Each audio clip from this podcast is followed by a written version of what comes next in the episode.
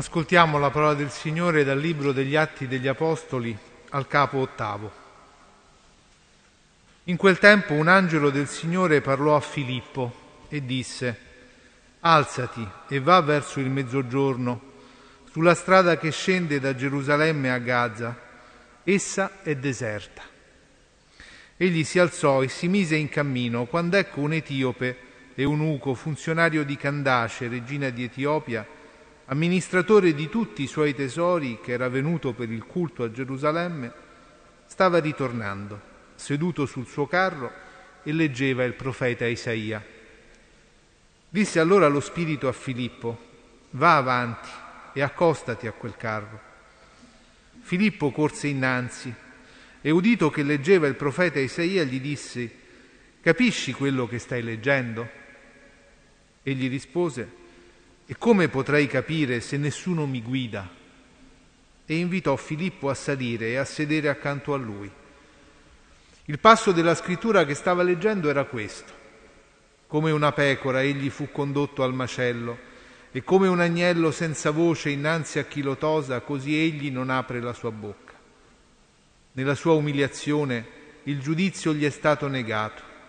La sua discendenza chi potrà descriverla? Poiché è stata recisa dalla terra la sua vita. Rivolgendosi a Filippo, l'eunuco disse, Ti prego, di quale persona il profeta dice questo? Di se stesso o di qualcun altro? Filippo, prendendo la parola e partendo da quel passo della scrittura, annunciò a lui Gesù. Proseguendo lungo la strada, giunsero dove c'era dell'acqua e l'eunuco disse, ecco qui c'è dell'acqua, che cosa impedisce che io sia battezzato? Fece fermare il carro e scesero tutti e due nell'acqua, Filippo e l'eunuco, ed egli lo battezzò. Quando risalirono dall'acqua, lo Spirito del Signore rapì Filippo e l'eunuco non lo vide più e pieno di gioia proseguiva la sua strada. Filippo invece si trovò ad Azoto ed evangelizzava tutte le città che attraversava, finché giunse a Cesarea. Questo è il Vangelo del Signore.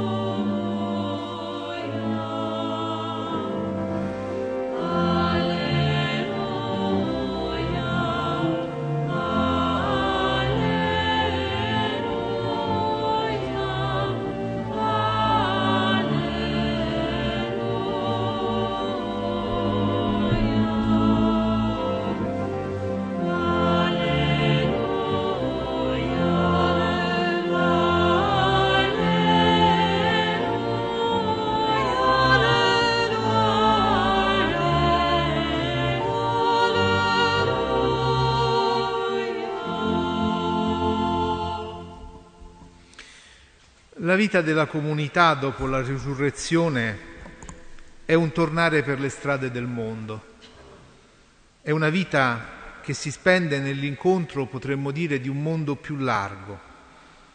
E nel libro degli Atti degli Apostoli questo è molto chiaro. E questa esperienza della prima comunità risalta in modo particolare, quasi a voler illuminare i passi di ogni comunità cristiana dopo la Pasqua.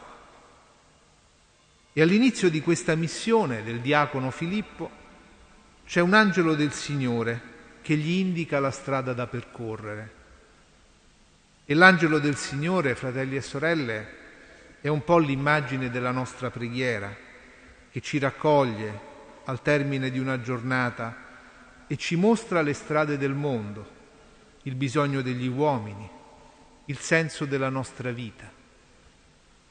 E la strada che l'angelo indica a Filippo è quella che conduce da Gerusalemme a Gaza, che va verso il sud. È una strada deserta e proprio là lo invia. Che senso ha andare su una strada deserta?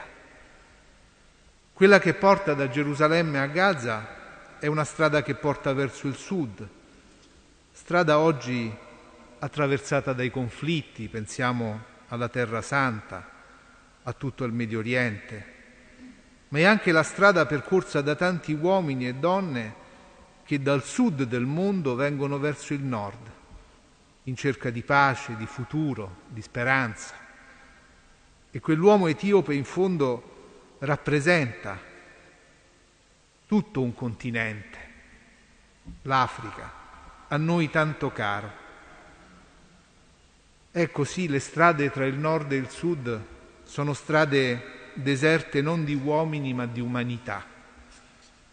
E tante volte sono anche le strade delle nostre città, come dei deserti di umanità, dove c'è solitudine, paura. È su queste strade che passano i poveri, su strade poco frequentate perché c'è tanta indifferenza. E però proprio su queste strade lo Spirito manda Filippo. E lì risuona la forza della parola. È la forza che spinse quel samaritano a non passare oltre l'uomo mezzo morto. E Filippo ad accorgersi di quell'uomo, quell'etiope, un ministro, un uomo importante, ma che tornando da Gerusalemme leggeva la scrittura senza capirla. Il brano del profeta Isaia che stava leggendo è il brano che annuncia il Messia sofferente, agnello senza voce condotto al macello, ma la cui discendenza sarà indescrivibile. Possiamo intuire le domande di quell'uomo, di chi parla il profeta. E poi può da un dolore così grande venire una discendenza, cioè un futuro? Come discepoli di Emmaus, quell'uomo tornava a casa senza aver trovato una risposta per la sua vita. E quanti oggi, in questo tempo, stanno cercando risposte alle domande vere e profonde della vita?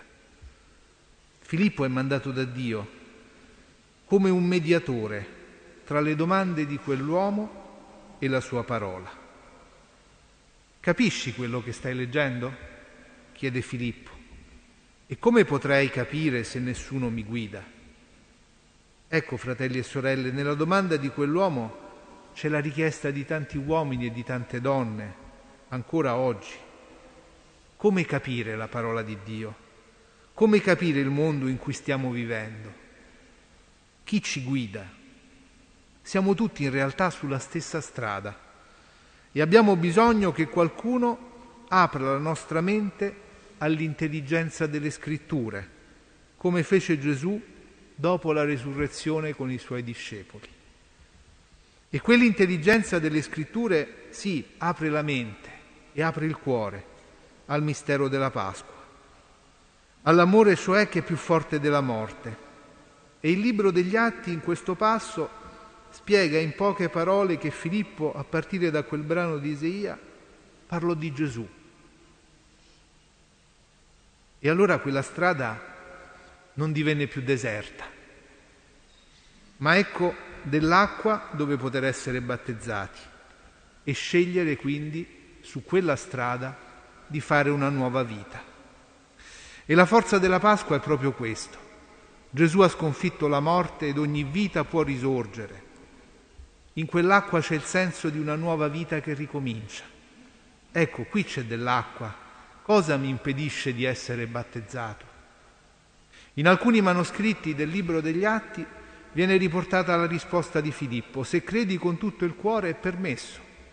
E l'Etiope risponde, credo che Gesù Cristo è il figlio di Dio. Ecco, fratelli e sorelle, oggi sentiamo che il Signore, in questo tempo così difficile, problematico, in cui il mondo spinge a ripiegarsi in se stessi, a restringere i propri orizzonti, ecco, proprio in questo tempo la parola di Dio ci fa vivere con una mente e un cuore aperti, per riconoscere la domanda di senso e di futuro che sale da questa generazione. Filippo scese nell'acqua con quell'uomo e anche noi, in fondo, quando comunichiamo il Vangelo della Pasqua, ricominciamo a vivere con chi attende il messaggio della Pasqua.